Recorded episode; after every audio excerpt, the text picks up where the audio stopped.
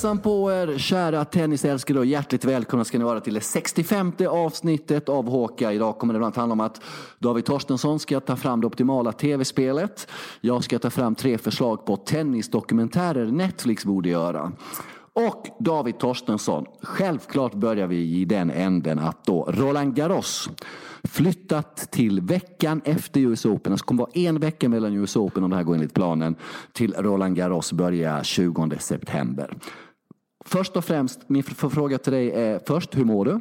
Jo, eh, jag... Eh, jo, men jag mår väl bra. Jag är, inte, jag är inte sjuk. Jag sitter inbunkad här och vi kämpar på. Vi tar oss igenom sladden. Hur mår du själv? Är det okej? Okay? Jättebra, men vi går in lite mer på det sen. Roland Garros, tror du att den kommer bli av med start tjugonde september eller är det bara liksom önsketänkande från arrangören? Det tror jag, det tror jag. Eh, jag läste här på morgonen att eh, de har börjat titta på möjligheter att spela klart fotbollsligorna i slutet på juni, eller var det ju juni tror jag. Och alltså, jag vet inte, ingen vet ju var det kommer sluta, men att det månadsskiftet september-oktober ska vara möjligt att spela tennis om inte annat inför tomma läktare. Där skulle jag nog gissa ja nu faktiskt, om man verkligen ger sig fan på det. Sen kommer ju ingenting vara liksom återställt till månadsskiftet september-oktober. Vi kommer inte leva normalt då, men om man bestämmer nu att vi ska göra allt för att spela Franska öppna de här datumen, då tror jag att man kommer driva igenom det på ett och annat sätt.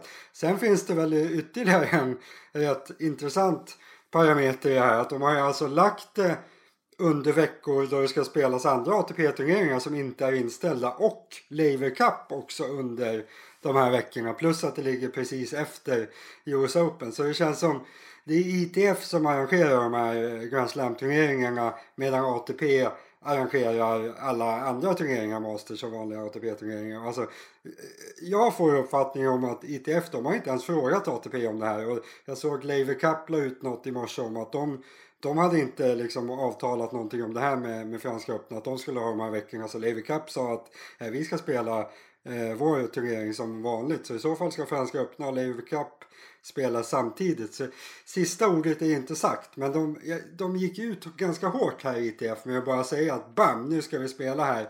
Och helt ärligt tycker jag att de gör helt rätt. De kör ju över spelarna här. Det är ju väldigt tydligt. Alltså, de har inte ens frågat någon spelare. De har bara sagt, nej men de här veckorna passar oss. Då kör vi. Och det kan de ju göra egentligen. För det enda spelarna har att hota med, det är att säga, nej men vi strejkar. Vi kommer inte att spela Franska öppna de här datumen. Men det kommer de aldrig att säga. Eftersom de här turneringarna är så viktiga för spelarna. Så alla spelare utan de absolut bästa Franska öppna, det är en av årets kassakor för dem. De, de tjänar liksom en halv miljon bara på att vara med. Om man räknar spelarna från femtio till hundra typ, det är, de vill inte vara utan en halv miljon. Så de kommer att spela. Så lite övar från I T F, men ändå smart och genomtänkt skulle jag någonstans säga. För de, de kommer lyckas med det här. Jag skulle väl tro att ja, Laver Cup får ju flytta på sig helt enkelt. Det, jag skulle väl tippa att Laver Cup kanske tar en vecka runt jul istället, alltså någonstans i december. Det är där det borde spelas. Så ja, spännande sladjan. Ja, eh, Roger lär ju inte spela Roland Garros eh, om Laver Cup ligger kvar där, trots att han sa nej till Roland Garros då när den ursprungligen skulle äga rum här på försommaren. Vi har en känsla av att vi kommer få återkomma en hel del i det här ärendet. Wimbledon kommer ju inte spela sista veckan i juni. Stick ut haken och säg till dig nu. Ja, nej, det kommer ju såklart inte göra. Det är ju det är helt spikat. Men de kommer väl också, alltså när Franska öppna, jag trodde att Franska öppna att de bara skulle ställa in. Men nu har de ju liksom sagt, nej men nu ska vi verkligen spela. Och då kommer väl Wimbledon göra något liknande skulle jag tro. De kommer väl inte ställa in, utan de kommer bara, de kommer ju skjuta fram och kanske lägga det precis innan. De lägger ju väl i månadsskiftet juli-augusti, kanske någon vecka in i augusti. Så slutar det med att alla slam spelas efter varandra den här säsongen. Lite beroende på hur det blir med O S såklart. Men nej, jag tror det kommer något liknande från Wimbledon när de ser att man kan göra så här som Franska öppna har gjort. Men ja, det, Wimbledon kommer inte spelas på ordinarie datum. Då, då får de nog uppfinna vaccinet först och det händer ju inte. Så nej, de skjuter nog också fram. Och du, du nämner ju O S då. Det är ju flera O S-spelare som är väl, eller, tennisspelare som är väldigt taggade på att ta O S-guld. Roger bland annat. Novak bland annat, Rafa bland annat. Eh, flyttar Wimbledon, eh, fotbollssemin flyttat. Man måste nästan flytta på O S till nästa sommar också, att the end of the day. Eller vad känner du? Det tror jag också. Jag, alltså, jag tror ju att man kommer göra det. Det känns som, jag skulle säga O S är i min värld omöjlig att flytta i datum. För det är så många olika idrotter. Alltså att, få, att flytta O S i datum, typ lägga O S i december. Det kommer ju förstöra alla eh, liksom idrottsförbundskalendrar. Och så mycket kan man kanske inte justera. Så O S är ju lite... Nu har de ju sagt att vi ska arrangera O S. Jag tror inte det kommer hända. Men O S är lite antingen de datum som är sagda eller nästa år. Och jag tror ju verkligen att man, man flyttar det till nästa år. Det vore ju konstigt om man inte gjorde det. Och öppnar ju lite för, för tennisen ändå. Att om, det, om vi bara får lite ordning på det här och vi är liksom någorlunda på rätt väg i slutet på sommaren. Ja, men då kanske vi kan avsluta säsongen och då... Då är det väl rätt, tycker jag, att vi skiter i alla liksom meningslösa A T P-turneringar, i sammanhanget meningslösa. Och så kör vi slamsen eh, och sen är vi nöjda typ. Får vi igenom tre slams i år, då, ska, då är det ju fantastiskt. Mm. Så, ja. Du och jag spekulerade lite igår via Messenger på kvällen när beskedet kom vem, och vi kommer fram att det kan vara en fördel för Djokovic versus Nadal att Roland Garros spelas i september. Men vi tar den diskussionen en annan gång, va? Ja, men vi kan väl säga, vi kan väl säga det är klart att det är okej. Alltså Rafa som är dels vanemänniskan nummer ett liksom, och sen dels han behöver väldigt mycket träning, behöver göra, göra det han ska för att vara i bra skick till den och den turneringen.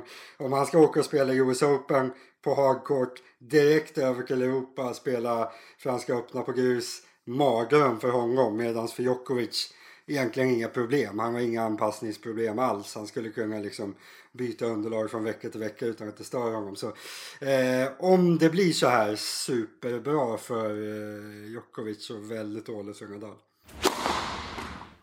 David, eh, nyheter, det var lite nyheter från den stora tennisvärlden. Det finns även nyheter från den lite mindre tennisvärlden. Du har blivit med en ny podd. Ja! Har du blivit? Ja! Ja. Visst, är, visst är du lika entusiastisk som jag, Sladjan? Jag var väldigt entusiastisk i början. Jag pushade dig, jag stöttade dig. Det var ett fantastiskt initiativ. Jag vet, vi är ju själv konsument av din blogg och kände då att, eh, ja, jag har ju på, påtalat förut att det kanske inte är så långa inlägg som man alltid önskar att du skulle vilja gå in lite mer på djupet ibland, men då får man ju en örfil eller två virtuellt av dig. Och då insåg du själv då att du måste hitta på någonting här nu i dessa speciella coronatider där det en utmaning för oss som jobbar med innehåll eller content som man säger worldwide. Jag tycker innehåll låter mycket, mycket bättre. Och jag har stöttat och supportat dig och du lovade dyrt och heligt då att det här skulle inte påverka Håkar på något sagt sätt. sextiofemte avsnittet. Idag är vi pensionärer, David. Det här skulle inte påverka Håkar. Jag... Ni som lyssnar på oss, ni vet ju hur mycket kanske mest jag brinner då för, för era mejl och att det är liksom det som är kuggen i maskineriet i hockeyvärlden och att läsa era mejl. Och så hade vi vårt lilla spånmöte igår då, David, tjugofyra timmar innan vi spelade in det onsdag förmiddag. Och då lovade du dyrt och heligt att du skulle, i vanlig ordning skulle lägga ut om lyssnarmejl. Vi hade jättemycket intressanta frågeställningar. Men det har inte kommit in några mejl eftersom du glömde lägga ut detta eftersom du dubbelpoddar. Och det är multitaskar inte din grej uppenbarligen. Nej, det kan jag ju villigt erkänna att multitask, det är inte min grej. Jag är fruktansvärt dålig på att bolla olika saker. Så jag, jag, jag, man skulle ju kunna vara elak och säga att jag prioriterade bort dig, min vän. Men det gjorde jag inte, jag glömde att lägga ut mejlen. Men jag hoppas att det ändå är till något, till något gott. Jag tror inte att det kommer påverka. Det känns inte som att vi riktigt konkurrerar med, mellan de här poddarna. Jag tror det kommer bli bra. Jag bränner igenom alla tennis... intresserade människor sitter och snackar en halvtimme eller timme med om här under vår kära karantänperiod nu som kommer på att gå rätt länge. Så det kommer väl bli skitbra, Sladjan. Jag pratade med Daniel Windahl och Johan Landsberg ja. igår. Ja, nu räcker det. Nu räcker det. Nu räcker det. In och lyssna, vad är problemet? Nu räcker det med P R. Du lovade dig ut hela att det inte skulle påverka. Jag har pushat och stöttat dig. Och jag har en kraftig invändning när du säger jag glömde bort dig. Du glömde bort oss, David. Det är du och jag som gör hockey tillsammans. Det är inte jag som är bortglömd. En del av dig själv glömde bort dig själv. Förstår du vad jag menar? Säg som där. Du blev orolig när jag sa att du ska vara med i ett avsnitt av den här andra podden. För då kommer du behöva, behöva ta ställning. Och det kommer, kommer bli superjobbigt för dig, Sladjan. Det, det var där det ändrades. Du kände dig liksom trygg. Sen sa jag att du ska vara med. Och nu, nu sitter jag liksom darrar som ett asplöv där. Nej, nej. Det, men däremot darrar som ett asplöv att det kommer införas utegångsförbud från och med ikväll i Serbien.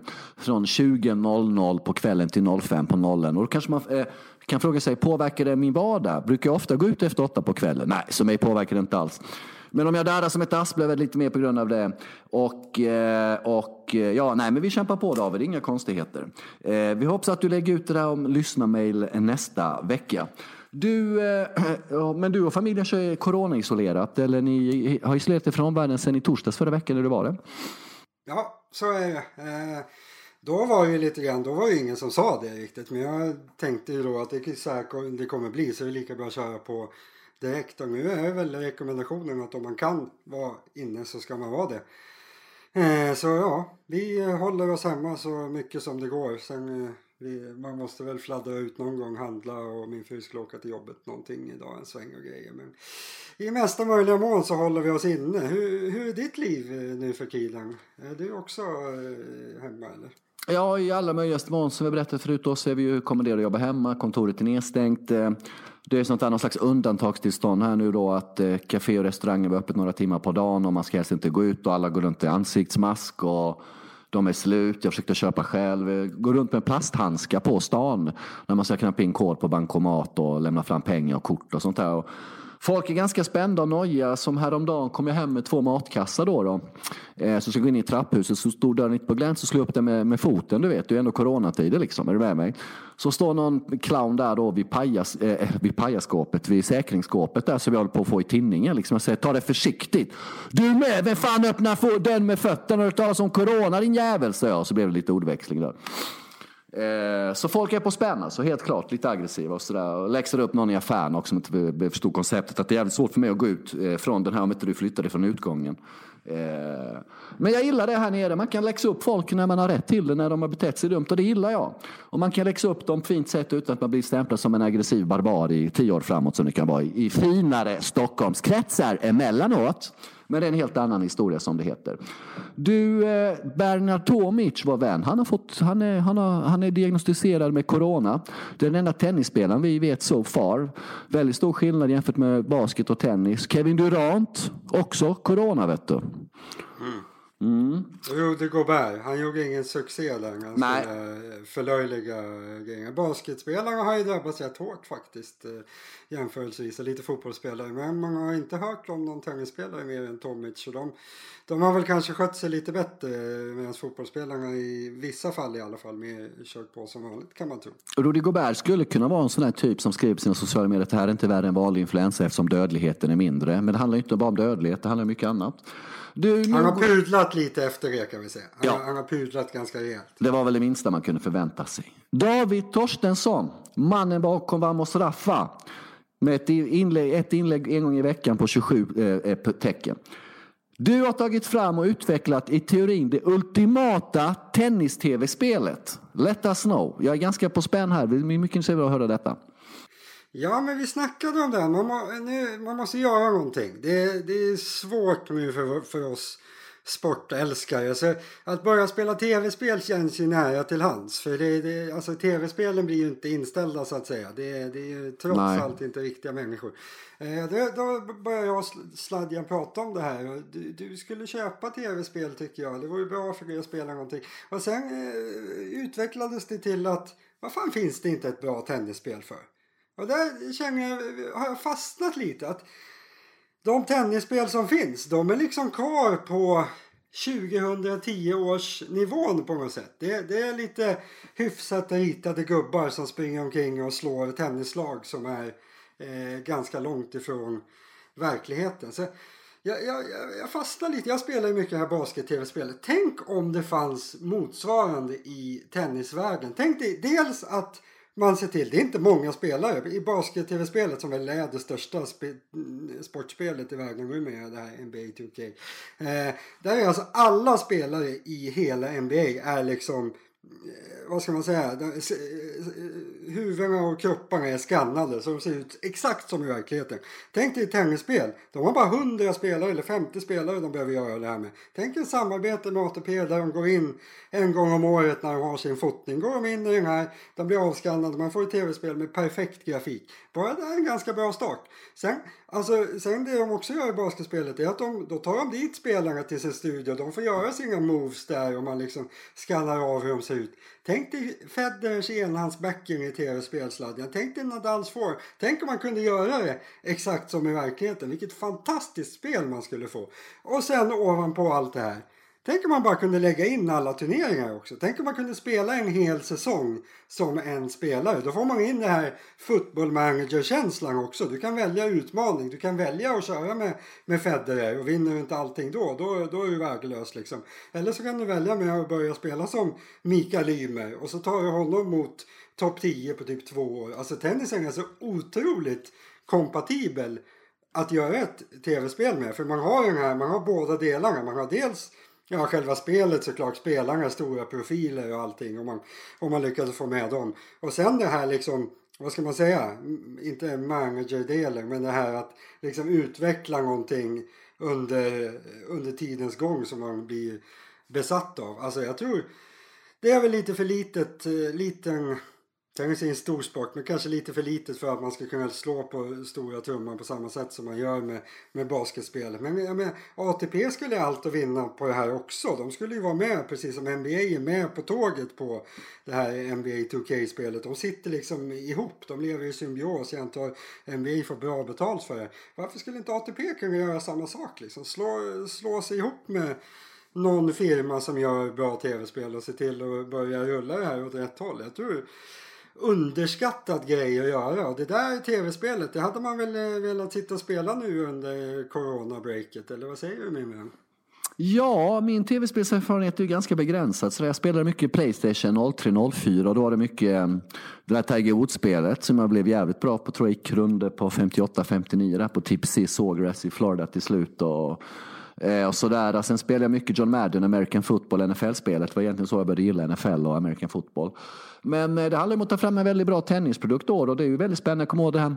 Nu pratar jag om antiken här då. Tagodsspelet fick man ju liksom börja från scratch och jobba sig upp. Skulle vi jätteefter att ta fram om man kunde välja vad Leo Borg där han är idag och jobba sig upp. Exempelvis en sån spelare. Nej men bara och sen och, och jobba upp honom och kanske välja tränare, fitnesstränare, fysioterapeut, ha ett helt team. Så de här stora har, skulle vara ganska häftigt, måste jag säga faktiskt. Det låter lite lockande. Men det är ju också märkligt att det inte finns ett riktigt bra tennisspel. Är det inte det? Alltså som du är inne på, ja, det är superkonstigt. Lite grann, just för att det passar så jäkla bra. Alltså, vissa sporter kan man ju förstå för det är svårt att hitta liksom hur det skulle, skulle kunna funka riktigt bra. Men tennis är med, det har ju funnits själva spelmässigt. Tennisspel är ju bland de äldsta sportspelarna som har funnits. Vi minns ju de här, fanns ju här Gameboy när jag var liten. Där var ju tennis ett av få spel som finns. Och även på de här äldsta datorerna, ni vet de här, vad hette det? Pong, när man bara spelar mot varandra i varsin del av skärmen. Alltså tennis har jag alltid egentligen legat bra fram tv-spelsmässigt och hela vägen fram till för typ tio år sedan. Men sen har ju parkerat helt och hållet. Man har liksom inte, inte försökt överhuvudtaget. Det är ett, ja, det vore nog inte så dumt om någon försökte. Sen är det väl, man ska väl veta det, de här spelen som har blivit framgångsrika sportspelen, de har ju liksom nött fram sin produkt under hur många år som helst och börja om från början och bygga ett tennisspel. Ganska stort projekt, men kul vore det i alla fall. Fruktansvärt roligt. Och det är, det är klart man skulle kunna lägga på det där. Drömmen vore ännu mer om man kunde få in liksom challenger-turneringar som du säger. Om man till exempel man kunde börja spela med sig själv. Typ försöka skanna in sig själv i spelet. Och man kunde ta väldigt lo- lågrankade spelare och försöka ta sig in på A T B-touren nu. Och så vidare. Eller där, eh, eh, om tio år kanske. Ja. Du, jag, jag har vunnit Champions League med Örgryte idrottssällskap på Playstation tjugohundratre. Ja, jag var ganska nöjd med faktiskt. Hur lång tid tog det och hur mycket fuskade du? Jag fuskade inte alls. Eh, och jag kom du var bara en supertalang. Och kommer inte ihåg hur lång tid det tog heller. Bra, bra, köp, köpte, köpte, bra, köpte spe, bra spelare billigt, underskattade andra, sålde dyrt och bla bla bla. Du, Netflix. Eh, det har man ju tittat på lite mer än vanligt kan man säga under det här sportuppehållet. Och det är ganska... Ärligt talat David, det är nästan skrämmande hur stor del av ens, av ens liv sport är. Dels att man jobbar med det, dels tittar man väldigt mycket på det. Det är alltid någonting man ser fram emot när man vaknar varje morgon. Ikväll är det den matchen, imorgon är det där, eller till helgen är det där. Och det är så tomt nu. Och det är lite, för mig personligen, lite svårt att hantera tomheten. Det är inte så att i dessa tider att man kan vara social och gå ut och umgås med folk i och med att vi har den här coronagrejen hängande över oss. Så att det blir väldigt sådär... jättekonstigt liv just nu måste jag säga. Jag trivs inte alls. Jag gillar att vara ensam och ganska tillbakadragen, men det här, fast då är det på ens egna villkor, men det här är ett par snäpp för mycket till och med för mig måste jag säga. Jag mår inte riktigt bra av detta om jag ska vara ärlig. Nej, det är otroligt svårt där. Just, just den här grejen att det inte händer något på kvällarna har jag alltså extremt svårt för. Alltså, ja, men tennis är man van att titta på på dagen, men alltså på dagarna, nu har vi barnen hemma, man kan liksom, det rullar på ändå. Jag, jag klarar mig egentligen ganska bra utan det, ska jag säga, än så länge. Sen började jag tänka lite på igår hur vansinnigt roligt det skulle vara att få titta på lite tennis bara. Men just det här, att det inte händer något på kvällarna. Alltså...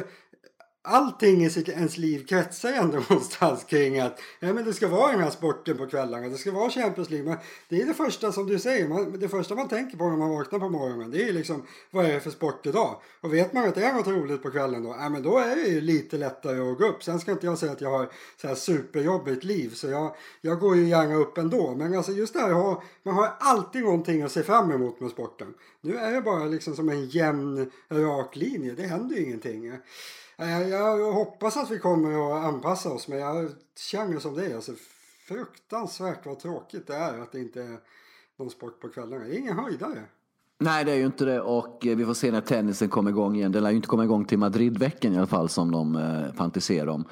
Eh, det lär ju inte hända. Du, Netflix var vi inne på. Det har rullat rätt hett. Det är lite olika utbud där jag bor då, i Serbien kontra eh, i Sverige och väst. Och jag tror att man har två tredjedelar av utbudet här eh, som ni har där borta.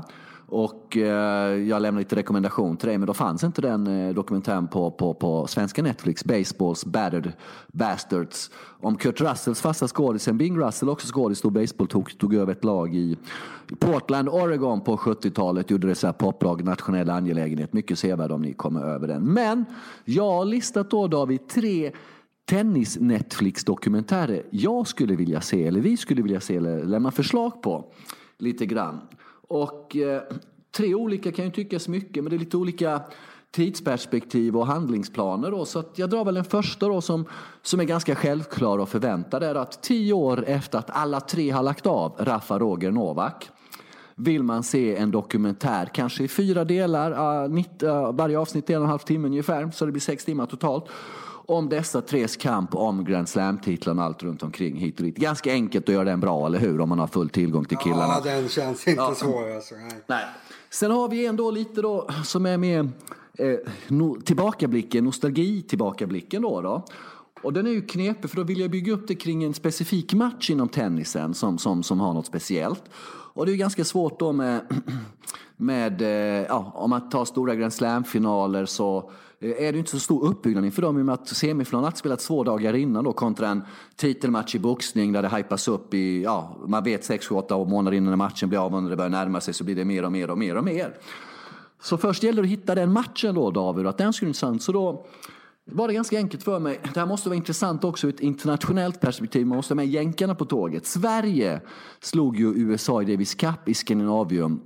Nu sviker mitt minne mig om det var åttiofyra eller åttiofem. Jag tror det var åttiofyra. Det spelades på grus. Du kanske inte kommer ihåg det. Du var bara två, tre, fyra år då. Jag var typ tolv, tretton, fjorton. Och Wilander och Edberg körde... Nej, Wilander och Henrik Sundström, skåningen, körde singlarna för Sverige. Edberg och Anders Järryd dubben.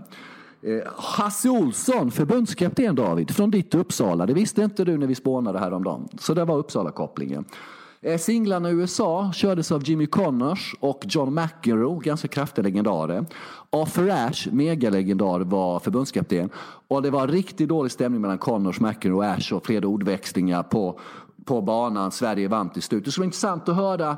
Eh, eh, jag skulle se en dokumentär som utspelar sig kring den här matchen, men ut Connors, McEnroe och Arthur Ashe ur det amerikanska narrativet. Är du med mig? Så inte blir det här svenska. Och man har gjort lite där, man har gjort så här dokumentärer på S V T och svenska tennisstället. Det vet vi allt om, utan med den här jävla dåliga stämningen av Connors, McEnroe och Arthur Ashe. Hur kunde de torskarna, för de var ju bättre på pappret och allt det här. Den skulle jag vilja se faktiskt, och den skulle kunna funka som två timmar en episod. Sen skulle vi ha ett nedslag som handlar om tennisen idag på något sätt, eller hur? Just nu, här och nu. Ja. Vad skulle det kunna vara, tror du? Jag vet inte. Berätta för mig vad jag har tänkt. Jag är svårt. Ja, statistik har alltid varit en väldigt, väldigt, väldigt stor del av tennisen, eller hur? Mm. Och kanske större än någonsin idag, där då motståndare, tennisspelare tar in speciella företag som analyserar tennisstatistik, men analyserar motståndarna, motståndarnas mönster på banan. Hit och dit. Eh, Novak jobbade med Gregor Shonesi, han som ibland skriver för A T P om olika statistiska mönster. Han jobbar med B D T och nu en del andra. Roger jobbar också med ett företag som tar fram sån där statistik. Eh, jag har ingen bekräftad uppgift på Rafa, men det är någonting som spelarna använder mer och mer för att analysera och studera motståndarna, och framförallt deras crew jobbar väldigt mycket med det. Då skulle man vilja se en dokumentär om detta, om hur de här firmorna, företagen jobbar. Eh, hur få tillgång till de här möten med Roger och Rafa och, och Novak, och sen när deras team går igenom den information, processar den information de har och så vidare när de bygger upp en gameplan. en av femton, en av tjugo skulle räcka med den. Då har du mina tre förslag på tennisdokumentären Netflix skulle kunna göra. Nu vill jag ha lite betyg och feedback från dig här om jag är ute och cyklar eller inte. Ja, framförallt de, de här första två känns ju ganska svåra att göra, för den, de, de måste ju bakdatera, de, de är en tidsmaskin som krävs, så det blir svårt att göra den här från åttiofyra. Den lät ju väldigt spännande, man hade ju velat höra vad amerikanerna satt och sa om gruset där som de hade skyfflat in i Skandinavium. Det kan inte varit liksom, de, de, de tyckte nog inte att det var någon superbra idé. De Nej. hade nog velat ha hardcourt, kan man tro. De handlade väldigt mycket om inför matchen om detta, hur osportliga svenskarna var, hur smutsiga svenskarna var hit och dit. Och det här var ju december månad, då, ut på november då, i Göteborg, så att, eh, inomhus. Så att det är klart att kanske inte något... Ja, eh, så att det var mycket kring gruset, absolut. Men den här, men den här sista lät ju superintressant. För alltså, jag hade velat... Hade man inte kunnat... Ja, det handlar om att i så fall hoppa bakåt också. Men man hade ju velat se...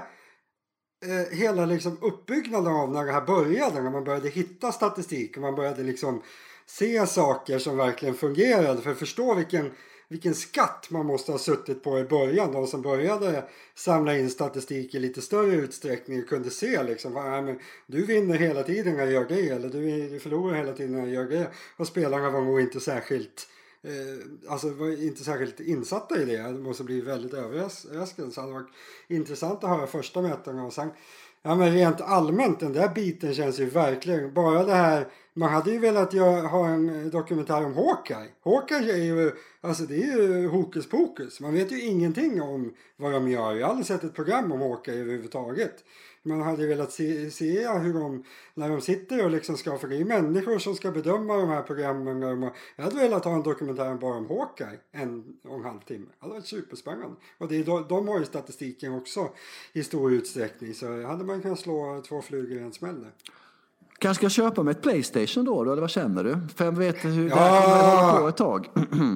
Börja spela sladja. Men jag är inte som jag, att överdoserar första dagen så du blir nackskadad. Jag, jag, jag har ju spelat väldigt mycket tv-spel i mina dagar och är en missbrukare av rang när det gäller tv-spel. Jag, jag tog ju fram det här om dagen och började spela nya basketspelet. Jag, jag spelar inte jättemycket, men jag blir ju väldigt, väldigt spänd när jag sitter och, och gör det här. Så då hade jag liksom, fick jag ont i nacken och huvudet överhuvudtaget. Så försök slappna av, men ja... Gå och köpa Playstation-sladden. Gör det. Do it. Ja, det får vi göra. Eh, sportmässigt så har vi lite fotboll och hockey i Ryssland. Det är väl det som händer, va? Ja. Turkiet, eh. tur- turkiska andra ligan tror jag. Den är helt eh, i fotboll just nu. Sen, eh, sen spelar de lite pingis på eh, något annat spelbolag i livesändning. Och så här ryssar som jag hade slagit med typ elva två, elva två, elva två står och kör dygnet runt. Det är typ den sporten som är igång nu. Det är torftigt. Aldrig varit så taggad inför en, en matchserie, bästa sju, kvartsfinal, K L. Dynamo mot C S K A Moskva, Moskva-derby. Ja, för jag är så taggad. Och så är det inställt. Ja, så var det hela matchserien eller? Nej. Jag vet faktiskt inte om de bara skjutit. Det är väl lite stökigt där, för Jokerit är väl kvar i slutspelet där. Jag antar att ryssarna inte vill åka till Finland. Det står bara som postpone idag, så det är nog risk att det där är uppskjutet på obestämd tid i värsta fall. Ja, det är som du säger. Man hade ju velat se ett härligt Moskva-derby i hockey idag. Ja, det är ju lättat upp ändå. Ja, längtar så mycket. Det är som att man själv vill bli tacklad av någon på stan i Tusvägen. Här. Så mycket saknar liksom närkamp och grejer. Men det ska vi inte bli dessa coronatider. Det var allt för idag. Gå in och skriv till oss. Lyssna mejl ifall David glömmer lägga ut, så får ni gärna komma med det. Och det är Håkar snabel-a bethard punkt com. Och Ja, om ni vill så kan ni gå in och kanske betta lite på rysk fotboll och så är vänner på Bethard också om det spelas. Vi vet inte vad som händer riktigt. Det är ju en väldigt konstig värld vi lever i för tillfället. Men vi kämpar på, David. Lycka till med din, med din, med din affär, med din poddaffär vid sidan av. Med din älskarinna vid sidan av. Fan, du är så bitter, Sladjan. Du, du får ju vara med. Var lite glad. Du... Vo- volleyboll. På Bethard just nu kan man spela på volleyboll, turkiska... Jag tror det är turkiska högsta serien i volleyboll och e-sport. Det finns alltid sport. In på Bethards live-sektion och kolla. Det finns, det ja. finns hopp. Du är ganska, jag är ganska imponerad. Det är ju inte alla som lyckas ha familjen hemma isolerad i ett hus ute i en by och ändå lyckas ha en affär vid sidan av utan att gå ut. Det är rätt imponerande alltså. Du är livskonstnär, David Torstensson. Det är underbart, underbart. Vi hörs nästa vecka, in och skriv. Kommer små frågor, kommer stora frågor. Vi är här för er. David, lycka till med allt, så hörs vi igen nästa vecka. Tack, tack. Hej, hej. Hej då.